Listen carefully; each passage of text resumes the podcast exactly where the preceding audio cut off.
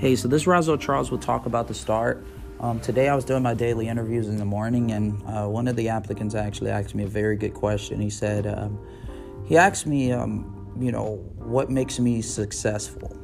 And I think that's a great question um, to start this podcast off with, is because that's a that's a huge question that you have to ask yourself uh, before you start entrepreneurship, before you start a business. Is um, what is your definition of success? You know, my answer to the guy was um, simply that I'm not successful yet because my definition of success is going to be um, the, the amount of money that you have in your bank account, um, your net worth, right? And so for me, I don't feel as if um, I'm, I'm, I'm there yet, right? I'm definitely not at my magical number. I'm definitely not um, as successful as I wanted to be from a financial side. Now, from others looking uh, from the outside looking in, um, I may be successful because I'm 25, I run a business, and um, I've been running this business for a little bit over two years now. And, you know, all that's great and fine, but one of the biggest questions that you want to ask yourself on a daily basis uh, before you make that jump, before you make that leap into entrepreneurship, is going to be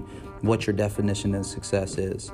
Um, if you're just trying to become an entrepreneur, if you're just trying to run a business just to say that you have one, um, I highly recommend you don't do it. You don't try to run a business. You don't try to become an entrepreneur because, you know, uh, it's very easy to do so, right? If you have a couple hundred bucks, um, all you have to do is just you know spend spend some money, um, get you a LLC, get you an EIN number, and bam, uh, wherever you are, you're a business owner. But it, it takes more than that. It takes, um, you know, work ethic. It takes student mentality.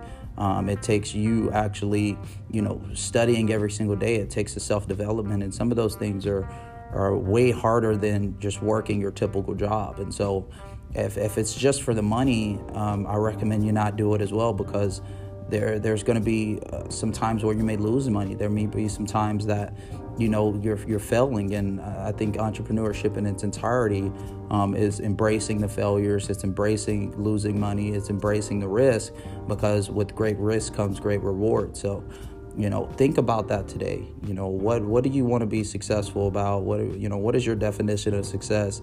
Uh, once you identify that then it'll be way easier for you to do the day to day of what it takes to be successful in your own life. Um, thank you so much